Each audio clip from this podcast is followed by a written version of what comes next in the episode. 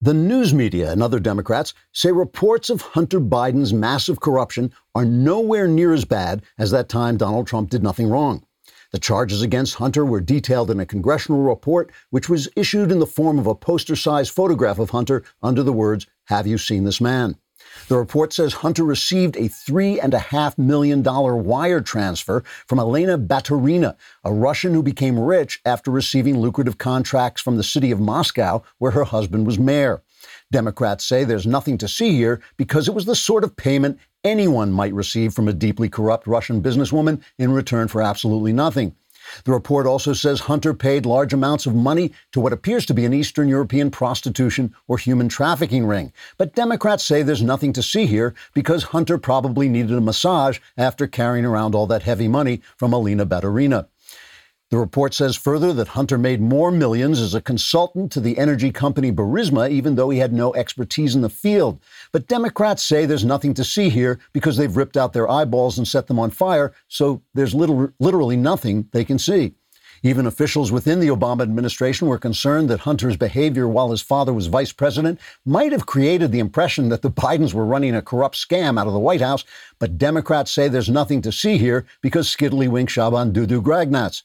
Reporters immediately gathered around Joe Biden's basement to ask the candidate such tough questions as what does it say about Donald Trump's soul that after killing thousands of people by giving them coronavirus, he has the gall to accuse your beloved son of some sort of wrongdoing just because he made millions off corrupt Russian and Ukrainian officials while you were VP?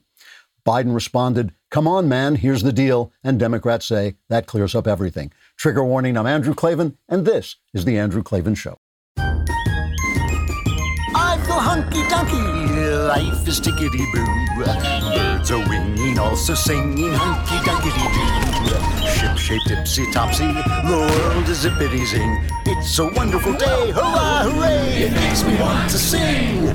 Oh, hurrah, hooray! Oh, hooray, hurrah! All right, the massive behind the scenes conspiracy known as Klavanon continues. If you want to keep track of all the details, you want to go on YouTube and subscribe to my YouTube channel. It's youtube.com slash Andrew Klavan. Uh, after September 28th, I won't be on the Daily Wire uh, YouTube uh, YouTube uh, Daily Wire station because, uh, not because I'm leaving the Daily Wire, just because they're absolutely ashamed to be associated with me and wanted to put me on side. Actually, they have their own content, and I will have my own original content on the Andrew Klavan YouTube uh, channel. So please go on there, subscribe, ring the bell. You'll get all the latest, and leave a comment. Because if your comment uh, is suitably incoherent uh, and ridiculous, we will read it on the show uh, just to raise the level of the comments uh, here. Uh, from Catherine Wright today, we have a comment. I used to be fat, lazy, ugly, and old, but now that I listen to Master Klavan, I have become 20 years younger, 50 pounds lighter, magically beautiful, and uncommonly effective in all endeavors. That's a true story uh, that actually does happen, and the results uh, are instantaneous, or Jeremy Boring will personally come to your house and give you your money back. In Louisville, after months of news reports that Breonna Taylor was shot down in her own apartment, uh, after police barged in on her with a no knock warrant. An investigation reveals that the police did knock and announce themselves, even though they didn't have to, and that Taylor's boyfriend opened fire on the cops first, and Taylor was killed in the crossfire when the cops fired back. But of course, the facts make no difference to the Black Lives Matter mob and their corrupt media enablers, just like it doesn't matter that George Floyd was a lifelong criminal with enough fentanyl in his system to kill him, even if the police hadn't treated him harshly, or that Michael Brown, who first inspired BLM, was a thug who charged at a cop who then shot him in self defense. That one was proved to be the case after an extensive investigation by Barack Obama's Justice Department. The United States of America is a great country, founded, fought for, and improved by heroes. Some of those heroes had the same color skin as Breonna Taylor and George Floyd and Michael Brown. People like Harriet Tubman, Tuskegee Airman Harry Stewart Jr., and Martin Luther King Jr. have earned earned their places in our hearts and in our history books. The injustices they faced were real, and their selfless courage should be remembered by all of us. But to paint angelic pictures of guys like George Floyd and Michael Brown, or to insist the tragic death of Breonna Taylor be seen as a purposeful act of racial injustice is an insult to this country and the people in it, no matter what color they are. To lie and distort in order to gin up rage and violence and a sense of victimhood is a sin. It's a sin against the truth. It's a sin against the country. And to my mind, it's a sin against the true stories of heroes like Tubman, Stewart, and King. And what's it all for? What's it all in aid of? It's not for freedom, it's not for equality, but it's in the name of a brutal Marxist system of oppression that lives, it always lives, by pitting citizen against citizen. That's how Marxism works. I spy on you, you spy on me, we denounce each other to our oppressive terrorist leaders in order to keep an unworkable system in place. These BLM clowns always shout no justice, no peace, but there will be no justice and no peace as long as liars like BLM BLM foment violence in the name of Marxist evil. All right, Lifelock, you're at home, you're using your computer a lot, you're online all the time. You want to protect your information. Lifelock's system monitors for identity theft, for the misuse of your personal information, and for credit score changes. You know, you think you're just a regular guy, nobody wants your information, but the point is identity theft is a big time crime. Criminal gangs actually have operating units dedicated to identity theft. They don't care whose identity they steal, it might as well be yours. Certain behaviors of yours can make you more uh, vulnerable to identity theft, like not checking your credit card or bank statements or using the same username and password on every account. It's important to understand how cybercrime and identity theft are affecting our lives Lifelock is on the case. They detect a wide range of identity threats, like your social security number being for sale on the dark web. And if they detect it, they'll send you an alert. Very useful. No one can prevent all identity theft or monitor all transactions at all businesses, but you can find out if your information is on the dark web. Get your free dark web scan at lifelock.com slash Klavan. Pick the plan that's right for you and save up to 25% off your first year with promo code Klavan. That's a free scan at lifelock.com slash Klavan and 25% off with promo code Klavan, leading you to ask the question, how do you spell Klavan? It's K-L-A-V-A-N. Uh, you know, I want to. We're going to talk about what's happening in Louisville, the riots and everything that came after this Breonna Taylor decision. But I want to just talk about this from a different angle for a minute, all this violence from a different angle.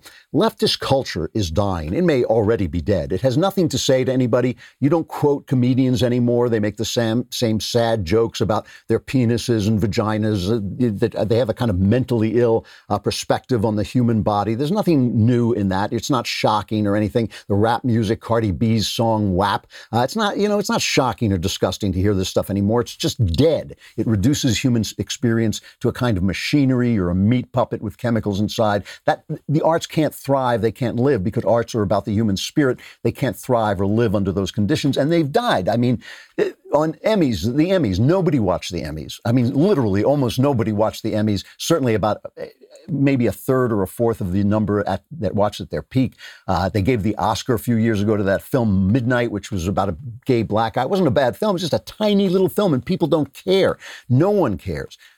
Uh, Moonlight, sorry. Uh, novel sales are down to nothing. No one watches football anymore because we're tired of watching the athletes, these millionaire athletes, disrespect the flag. These riots we're seeing are not a show of strength, they're a show of weakness. Okay? This is when you lose the culture, you lose the country. I've been telling you this for a long time. If you lose the culture, you lose the country. The right lost it. Now the left has lost it, but they feel they can keep it by force. The left feels they can keep it by force. It's like when the Taliban actually begins to govern and you suddenly see, oh, they can't do anything. They don't know how to govern. This is the problem that the left has. They can't do anything. They can't make their vision turn into art. They can't make their vision turn into government. So all they've got is intimidation and bullying. The question is now, do we have, does the right have what it takes to take the culture back. And that's going to be that is going to be the issue for the next several years and it's going to depend on us, not on them because they're through. They've they've run out of things except for violence and intimidation. So they came back on this Breonna Taylor thing, and basically all the stories that we had heard, all the injustice stories that we had heard, turned out to be untrue. The police were fired upon. They announced themselves before they had a no knock warrant, but they announced themselves before coming in. The man who was with Breonna Taylor fired on them. And that part of the story is still unclear to me, at least. I, I don't know why you would automatically open fire on somebody, even if they came through your door suddenly. Uh, wouldn't you take a minute to look at what's going on? One officer, a detective, was charged with uh, re- being reckless because he kind of lost it, it sounds like, and started firing, spraying bullets all over the place. They went through the window of other apartments. So he was he was charged with something, but the other police were not charged with murder. And we don't know. The, the warrant seems to have had an error in it. It seems like the person who was supposed to be at that address was not there. So this may have just been a terrible, terrible uh, tragedy. We don't know. Tragedies happen. This is something about life. You know, you can always make a narrative out of a tragedy, but they do happen, and the police work very hard to keep them from happening. But you know, there's a article. There's an article going around today. Police are rarely charged when they shoot somebody. That's because vast, vast majority of the time, they shoot people when they're under threat. And that is true even if the person is unarmed. People can do a lot of damage to you when they're unarmed. So there's so the riots were started uh, riots began. These guys were obviously ready. There were trucks parked with riot material, with stuff to uh, use. They were throwing Molotov cocktails. Two cops were shot. It looks like the cops are going to be okay. Uh, but just in case any of this makes you feel bad that there's chaos, at least we know, at least we know that my friend Gabe, the police are on the job in Moscow, Idaho, where my friend Gabriel Gabriel Rench, who uh, has a wonderful podcast called Crosstalk, uh, he was arrested for singing hymns in public in violation of the COVID lockdown. As uh, cut two.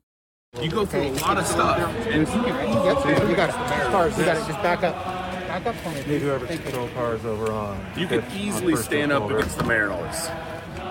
Oh wow, listen to that soundtrack. I don't care if you, oh. you guys are tough people. We're gonna we're gonna have to. Guys, you know what's wrong, guys. Come on, guys. We back you guys. Everyone stood there. Everyone stood there hating you guys. We back you guys up. You know we back, and no one, and no one did this to them. The people, no one did this to them. I have the right to assemble, and you guys are arresting me. Officer, this has to be getting to you, man. Are you sharing this right now? You have to know that this is not right. You have to know that this is wrong. What's going on? I'm getting arrested for not social That's Gabe's brother. Yeah. Like me and you. Are you kidding? No. There's, That's there's language coming. The, the funny thing is, by the way, Gabe has a an actual uh, note from his doctor that he's not supposed to use a mask. So I, I, guess that's what they're arresting for. They arrested two teachers, two music teachers, for standing. They were married. They were arrested for standing too close to one another. Obviously, this is intimidation. I don't know if you blame the cops. I mean, the cops are trying to carry out uh, their orders. I think it's a good thing of, for American cops to not carry out orders like that. But of course, the mask social distancing order comes down from the mayor. Uh, Gabe is running for, his name is Gabe Rench, R E N C H. Uh, he is running against uh, the Democrat Tom Lamar in the election uh, for. Um, for the city council or the county, the county commission. I'm sorry, the county commission.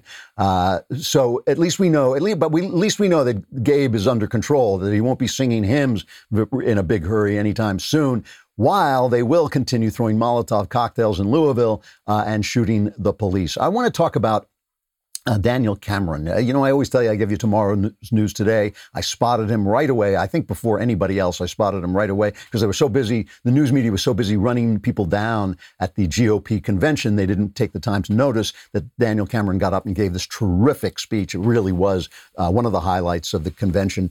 And, uh, and so he had the an enviable task of coming out into what he knows is a tense situation governed by news media and BLM uh, narratives. He knows that these narratives are going around. He knows the outrage is being spread. He knows the lawyer for Breonna Taylor has a has an interest in spreading outrage, and the news media has an interest in backing them up because they're leftist, or they think they're leftist. They think they're leftist until the mob shows up at their door. And so Cameron came out and gave a great did a great job of announcing the results of an actual investigation that showed that the police had not broken the law. And again, we're not quite sure yet whether this is pure tragedy. We don't exactly know what it was. But let's take a look, a listen and a look at some of what Cameron said. This is cut eight. Justice sought by violence is not justice. It just becomes revenge. And in our system, criminal justice isn't the quest for revenge. It's the quest for truth evidence and facts and the use of that truth as we fairly apply our laws. Our reaction to the truth today says what kind of society we want to be. Do we really want the truth, or do we want a truth that fits our narrative? Do we want the facts, or are we content to blindly accept our own version of events? We as a community must make this decision. Now, this is this guy is the real deal, and he could be a very, very major politician. He is. This is took courage. It took. It takes courage. We've seen this. We've seen this, like the guy in Nevada who shot himself because the DA caved into the mob and charged him when he, com- he had committed an act of self-defense. This guy did not do this. Cameron did not do this. Uh, this is a, a guy with a real future, and you can bet there's going to be a push to get him out of office. You can bet, and I wouldn't be surprised if our old friend George Soros is behind it. Let us listen to one more thing because this is an important point. These are local matters, right? If the cops are bad in a town, and that happens, you know, there are bad police forces just like there are bad everything else. If that's something that the locals deal with. What we're dealing with is a narrative being forced down from above on localities. That's what they're doing. They're coming into this town and saying, ah, this is part of a nationwide story. It's not. The facts do not support that. And so basically, you have outside people, organized outside people, well funded outside people, bringing violence to Louisville and basically catching up anybody who's local that they can into that uh, maelstrom. So here he is talking about that. It's cut nine. There will be celebrities, influencers, and activists who, having never lived in Kentucky, will try to tell us how to feel, suggesting they understand the facts of this case and that they know our community and the Commonwealth better than we do. But they don't. Let's not give in to their attempts to influence our thinking or capture our emotions. At the end of the day, it is up to us we live here together. We work here and raise our families here together.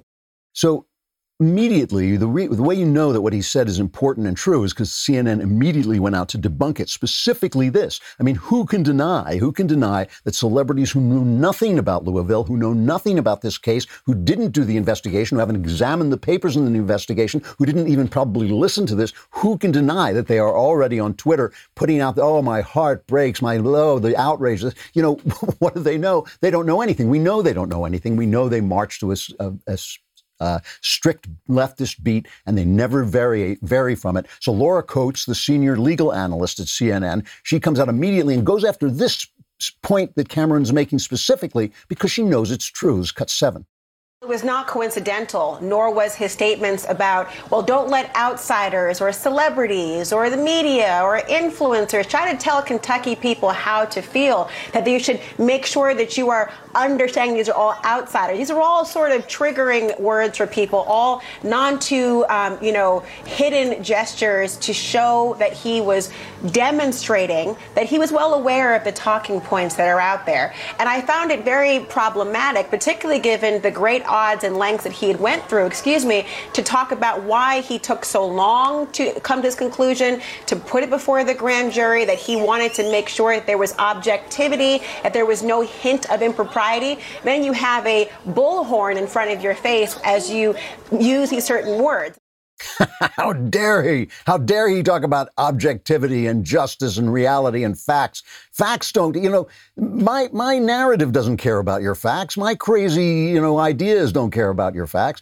Unbelievable. And you have to remember this is a sign that they've got nothing beyond the violence. They've got the political power that they, when they can use it, and they've got the violence. Uh, you know, I, I compare it to the Taliban, not because BLM is as bad as the Taliban, but because when they preach Sharia law, it sounds great. And people go, ah, Sharia law, oh, the injustices against Islam. But when they actually had the chance to govern, they turned Afghanistan and Syria and parts of Iraq, not just the Taliban, but uh, Al Qaeda as well and ISIS, they turned it into an apocalypse apocalypse now scenario with heads on pikes and people being oppressed and beaten everywhere. Their arts have petered out on the left. Their governance has been shown to be nothing in their chazas and their CHOPs. They've got nothing but terror. So they're terrorizing you in the name of terror, not in the name of justice. But that, however, has nothing to do with stamps.com, which is a wonderful way to, you can get to the post office without going to the post office. The post office is great. I have been living off the, as a writer, you live off the post office. You need the post office. But I don't want to go to the post office. I don't want to get in my car and drive. I don't want to stand online. I just want it in my computer where everything else is. Everything else that I do is in there. The post office can be in there too with stamps.com. It gives you all of the services that you will get at the post office. You can print postage on demand and you'll save money with discounted rates you can't even get at the post office. Stamps.com also offers UPS services with discounts up to 62% and no residential charges. Stamps.com is a no brainer, saving you time and money.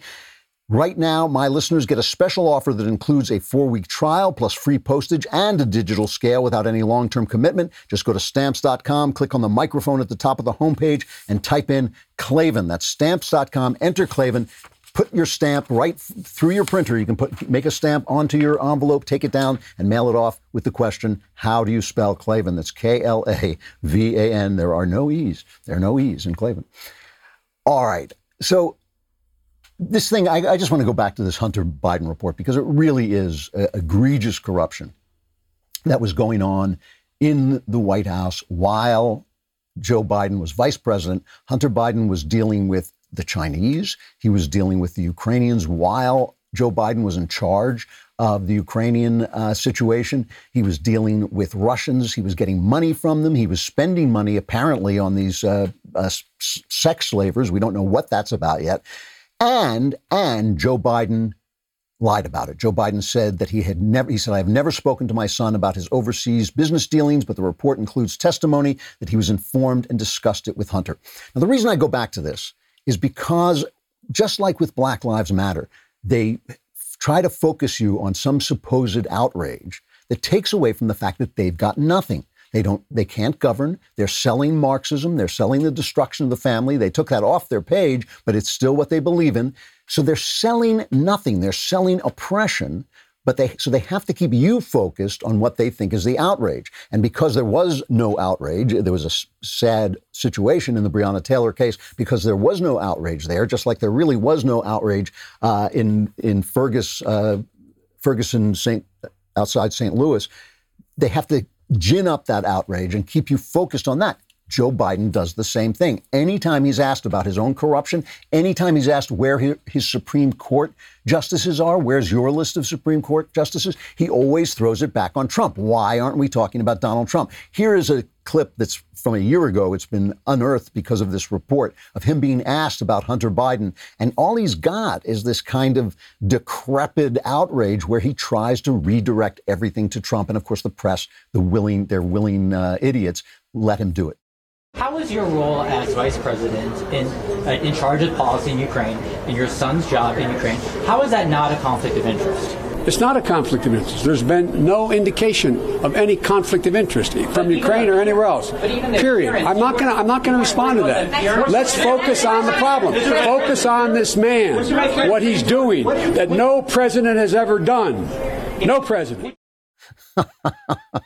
Focus on this. I'm telling you, don't be, you have no right to focus on what you want to focus on. You have no right to, I'm not going to respond to that. He does it with everything. He does it with the Supreme Court justices. He does it. They all do it. They all do it. You know, t- the other day in California, it's a little bit of a tangent, but it's worth talking about.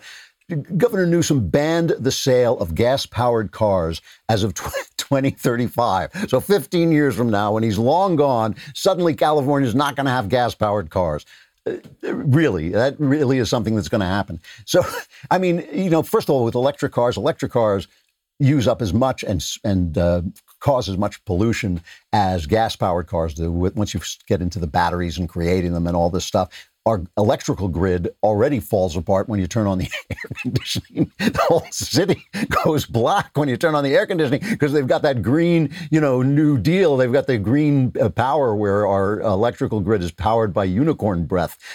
So the minute you turn on your TV, half the city goes dark. But but we're going to be all charging. All of us are going to be charging our cars. So you know they've just got nothing. They've got nothing. All they've got are these gestures, uh, distractions, pointing back at you outrage, all this kind of emotion, but nothing that will work as governance. And you have to be fighting for something. That's the thing.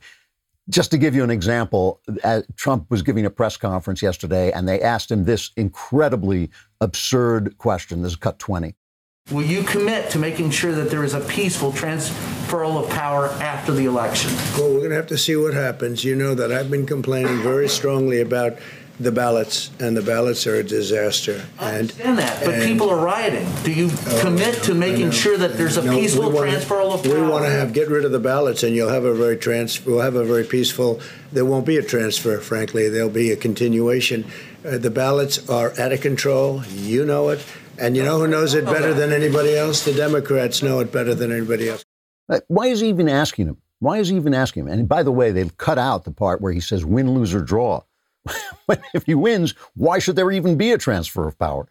This is nonsense. And the usual suspects, the usual never Trumpers were, oh, they were wilting. They were wilting. You know, it's, it's really, uh, this is getting annoying with these never Trumpers. They have gone down this road of illogic where there's somehow some ideal party that we're going to vote for that's not making any mistakes, it's not doing anything wrong. And they're actually going, you know, they're actually saying, oh, the Republicans, the Republicans shouldn't appoint a Supreme Court judge. It's so, it's just causing dissension. This dissension, we, we need to have comedy. We need to all be together. We need unity. When has there ever been unity in a democratic uh, polity? When has there ever been unity when you're in a democracy? We're all supposed to be fighting with one another. We're supposed to be doing it according to the rules and with some sort of civility. But why on earth, why on earth would the Republicans not appoint a new Supreme Court justice to fulfill the uh, seat of, just, of Justice Bader Ginsburg? Why wouldn't they do that? I mean, th- would the Democrats hold back? It's, it's insane. But these never Trumpers have followed this line. So now they're saying, oh, Trump won't commit to the peaceful transfer of power.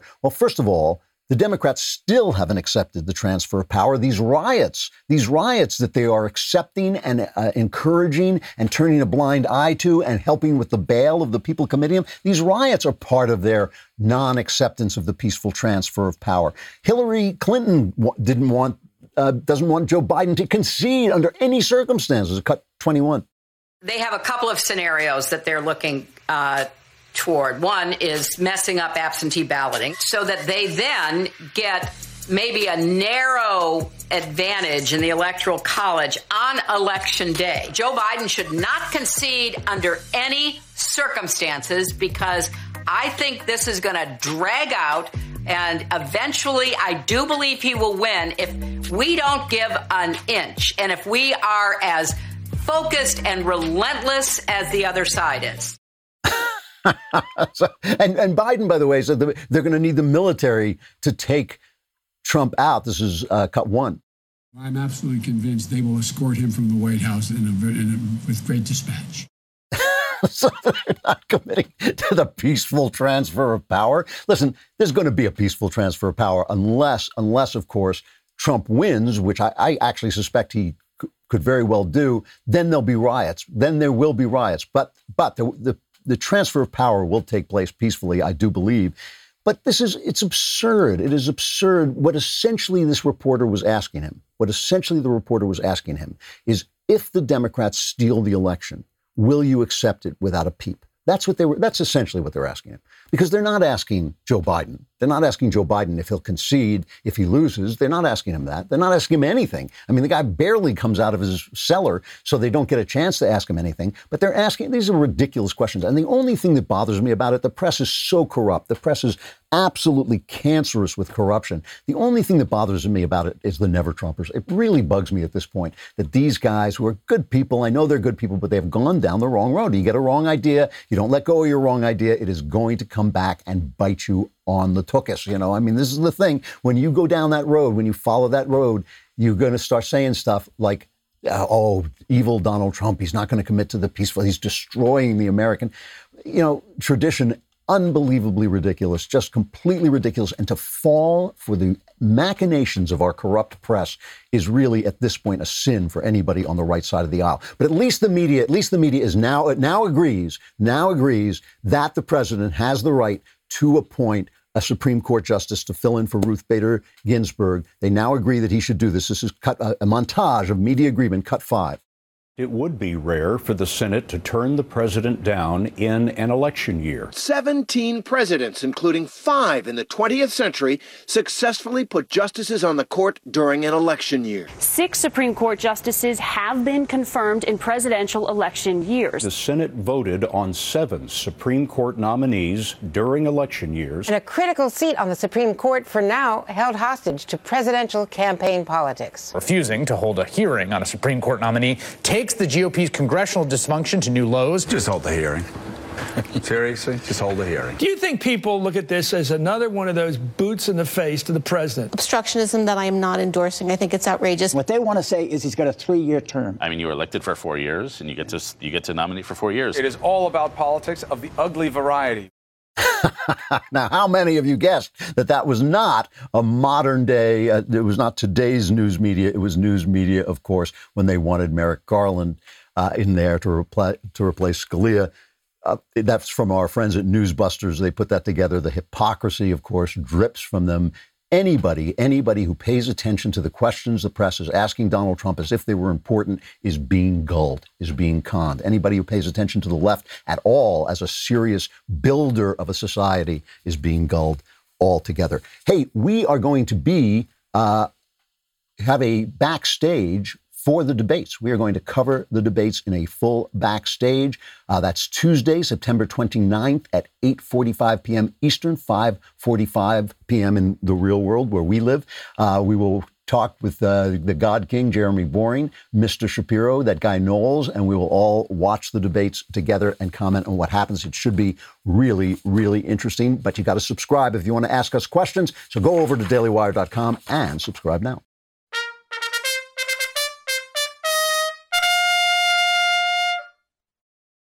All right. So we're talking about the culture, the fact that the left's culture is dead. It really is dead. I mean, we don't care about their movies anymore. We don't care about their TV shows. We're not watching the Emmys. We're not watching the Oscars. We're not watching football. We're not watching any of that. However, good stuff is still being made. I told you about the film Infidel, which was the number one film of the weekend. Uh, this is Jim Caviezel playing a Christian man who goes over to the Middle East and, in a moment of passion, basically preaches to people and is summarily kidnapped. Let's take a look at the trailer if we've got it. Travel to Egypt is especially risky now. That is the latest travel warning. How you're making this into a much bigger deal than it is. I have been following your blog, your writings. You are here because you are willing to speak honestly. Mr. Rollins, are you aware that Cairo broadcast your appearance to over 45 countries? Many are saying you've crossed the line. What are you doing? Quite a show, mate. There I am watching telly. When all of a sudden I see this milky white, upper middle class American wanker who reckons he can preach to a billion Muslims. Well, I was invited. film is by Cyrus Nowrasteh, an incredibly talented writer and director. Don't tell him I said that because he'll he'll never I'll never be able to talk to him again. But he wrote The Path to 9/11, which was so good uh, it had to be banned. It's never been released on DVD or for streaming uh, because it was such a good insight into the Clinton administration and 9/11. Uh, he did The Stoning of Soraya M, a very important picture, and this picture, which is incredibly exciting. Cyrus, good to see you. Good to see you. I appreciate your coming on. What what's the inspiration for this story?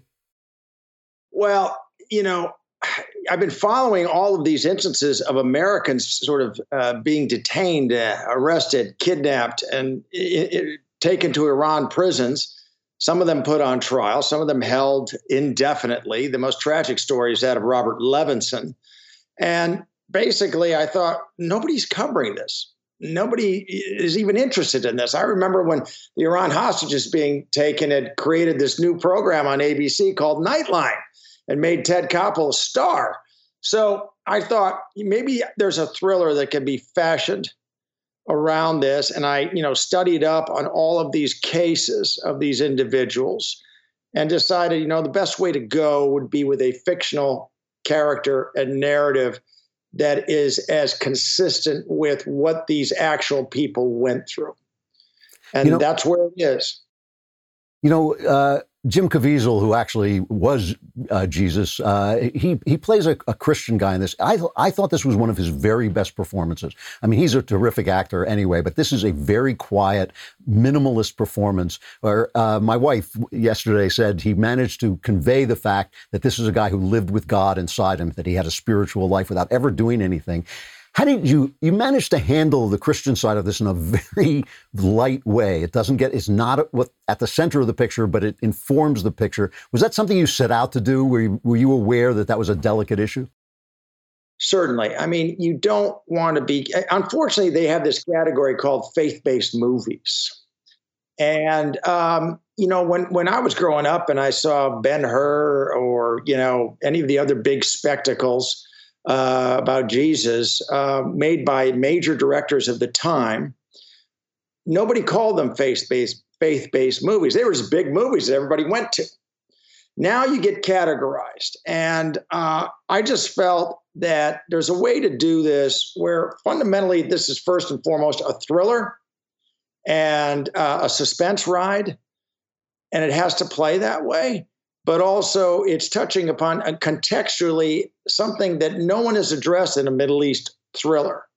Which you know, when you go to the Middle East, and I've been throughout. I've I, I've lived in Iran. I've made two movies in Jordan, a movie in Morocco. I've traveled a good bit there. One of the first questions the average man on the street asks you is, "Do you believe in God? Hmm. What religion are you? Do you go to hmm. church?" And none of these Middle East thrillers ever address those issues. And I think it's fundamental uh, to the region and to any kind of political sort of analysis of interaction between the West and the Middle East. You know, that brings me to another question. How does a picture like this get made? The idea of a Christian man, a specifically Christian man, being kidnapped and abused for by by Muslims for being Christian in a Muslim community obviously is not something Hollywood wants to deal with. It's the opposite of politically correct, but it's it's the opposite of politically correct, which is true. Uh, how, do, how does a picture like this get made? Uh, independently, completely, across the board, independently, uh, outside of Hollywood. I don't think I, I, outside of the actors I was trying to get, I don't think I showed this script to anyone in Hollywood. I basically called my agents and say, I'm getting on a plane. I'm going to make this movie. Oh, yeah. What movie is that? Oh, we don't know that one. well, because I just, I just knew there was no ground to be gained by going through the standard, you know, procedure. Um, so, you know, this was uh, executive produced by Dinesh D'Souza and Debbie D'Souza, who obviously have had success with their documentaries. Uh, they wanted to go into sort of what they call the gold standard, which is, you know, dramatic motion pictures, and see if they could make an imprint. So they came to me. And I told them, "You're nuts." No, I, said, "Let's let's come up with something. Let's find something." And they had some ideas. I had some ideas, and uh, they went uh, they went along with it. Gave me a lot of room, ran interference for me, and I couldn't be happier. Uh, they, they were terrific to work with. Yeah, I mean, you did great in the first weekend. It's kind of a good time to bring out movies because there aren't a lot of movies around. So it's it's it's helpful for an indie film to be in this kind of atmosphere. I, I just have to ask you also. I, I, don't want to leave this guy out. What's the name of the guy who plays the main villain? The guy who is con, uh, confronts. The character's name is Ramsey, but uh, the actor's name is Hal Ozsan, and Hal is uh, terrific in the movie. As He's unbelievable. I mean, he's in he's in this room. He's in this room with Jim, who's turning in one of his great performances, and he matches him beat for beat. It's really great. Yeah, no, he's he he's terrific. Uh, How did great. yeah? How'd I find him? Yeah, I mean, where'd he come from? I found him at a cigar party. Uh, believe it or not, Where else? I, I, I, I, was writing the script at home, and you know how this is. You, you, you, I'm trying to write an East London accent, and I'm very bad at it. So, so I, I'm writing this thing, and I decide to go to this cigar party. And sure enough, I hear this really loud, obnoxious guy about 20 feet behind me speaking in an East London accent. And I turn and look at him and thought, boy, he looks like he could be Middle Eastern. I wonder if he's an actor. I went and spoke to him, and in, in actuality, he hadn't acted for years. He was he's kind of writing and developing TV shows. And I told him nothing about the movie, but what I found from him in person was he was edgy, but also appealing. He had a he had a dark charisma about him, and I thought this is perfect for this character. So um, you know, I told the casting directors this was my guy, and they said, "Oh, don't you want him to come in and audition?" I said, "No, this is my guy. Mm. We're not paying him enough to put him through that torture." So um, he, I think he's sensational. It's Yeah, it's a great it- performance. you know when you get an actor like that and you take a chance and he delivers exponentially, uh, you're just you're giddy as a director. I just sit there and watch him, and I'm you know I'm laughing inside at this guy. He's so good. Yeah, it really is terrific. Now, your your films have an afterlife that a lot of films don't have. Stoning of Soraya M is still being shown underground in the Middle East. But it's one film, and I bring this up every time you're on because I think it's a, a major important story. And when I once tried to write about it in the Washington Post, they actually told me, no, you may not write about this. You may not include information about this, which is the path to 9 11. The path to 9 11 was one of the uh, biggest uh, television movies ever made. It had scenes, it was very fair. It showed how both George W. Bush and Bill Clinton allowed 9 11 to gather, but it did show scenes of Bill Clinton refusing to take out Osama bin Laden because he was immersed in this uh, scandal, the sex scandal, and which is real. That's a true story. You actually did it, tread very lightly on it, but it's a true story. And the Clinton camp went nuts, and they still, you now cannot get this film the Path to 9 11 on DVD or on streaming or anything. Is there any hope this is ever going to come out? I kind of doubt it. Uh, it's never been rebroadcast, never been released on DVD. I have many copies of the uncut version in my garage. If somebody wants to come over and get a couple, I give them away. But uh, it's it, it's really sad. I mean, it was a classic example of a sort of you know left leaning media sort of snit uh they where they kind of like where they're going crazy about this supreme court thing you know? It's just just just sort of an unreasoned uh, insanity that takes place. And um you know everything that they objected to at the time and questioned has sort of been proven true over the years. I mean and the impression was even given by the media at the time that I had made up this whole thing that Clinton had these opportunities to get bin Laden. I mean, it's just silly. That's a that's a granted historical fact now. And if Yeah. anyone had done even a, a modicum of research at the time, they'd have found that. All right, So- I got to stop there. Cyrus Nowrasteh, the writer director of Infidel. Go out and see it. Cy, it's always good to talk to you. I'll talk to you again soon. Thanks, Drew. Bye bye. Bye bye. Hey, listen, there's one last thing I got to deal with. You know, we talk about the arts and we talk about uh, the culture and all this stuff. And, you know, talking about politics is very big now, right? You can make a good living. You can, you get a lot of t- attention doing that. I've always tried very hard myself to contribute to the things that I talk about. So I talk about the arts. I try to make art. I try to make Another Kingdom and the Gosnell movie. I just handed in a new novel yesterday or the day before. Uh, I try to make the things that I talk about, not just talk about the things. And another guy who does that is Dan Bongino. And uh, I have a lot of respect for Dan Bongino, not only because he can tear me apart with his bare hands, uh, though that's the main reason I respect him. But I also have a lot of respect for him because he's not just a big time talker on, uh, with his podcast, with his appearances on Fox News.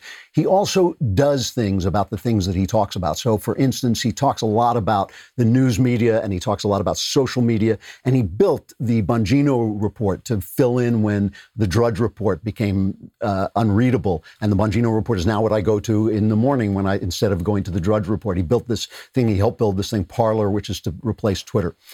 Uh, Dan has got a tumor on his neck, which he announced yesterday on his podcast, uh, and is going to have to deal with that. And um, uh, you know, the way I feel about that is like you know a tumor on the neck of Chuck Norris. I feel bad for the, t- the tumor, uh, and I know he's a tough guy, and I know he's going to uh, take it out.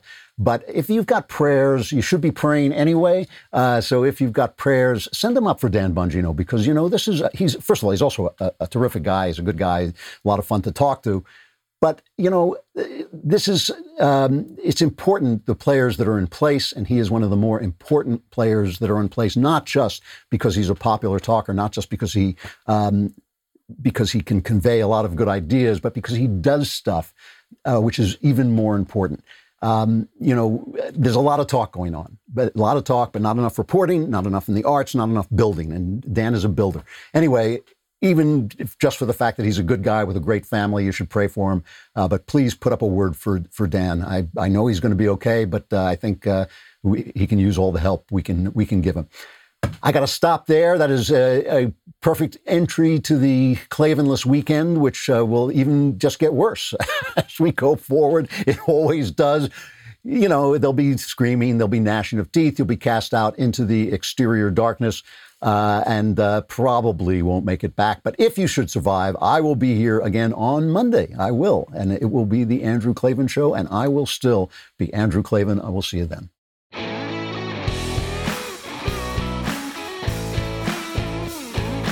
Hey, if you enjoyed this episode, don't forget to subscribe. And if you want to help spread the word, give us a five star review and also tell your friends to subscribe too. We're available on Apple Podcasts, on Spotify, wherever you listen to podcasts. Also, be sure to check out the other Daily Wire podcasts, including The Ben Shapiro Show, The Matt Walsh Show, and The Michael Knowles Show. Thanks for listening.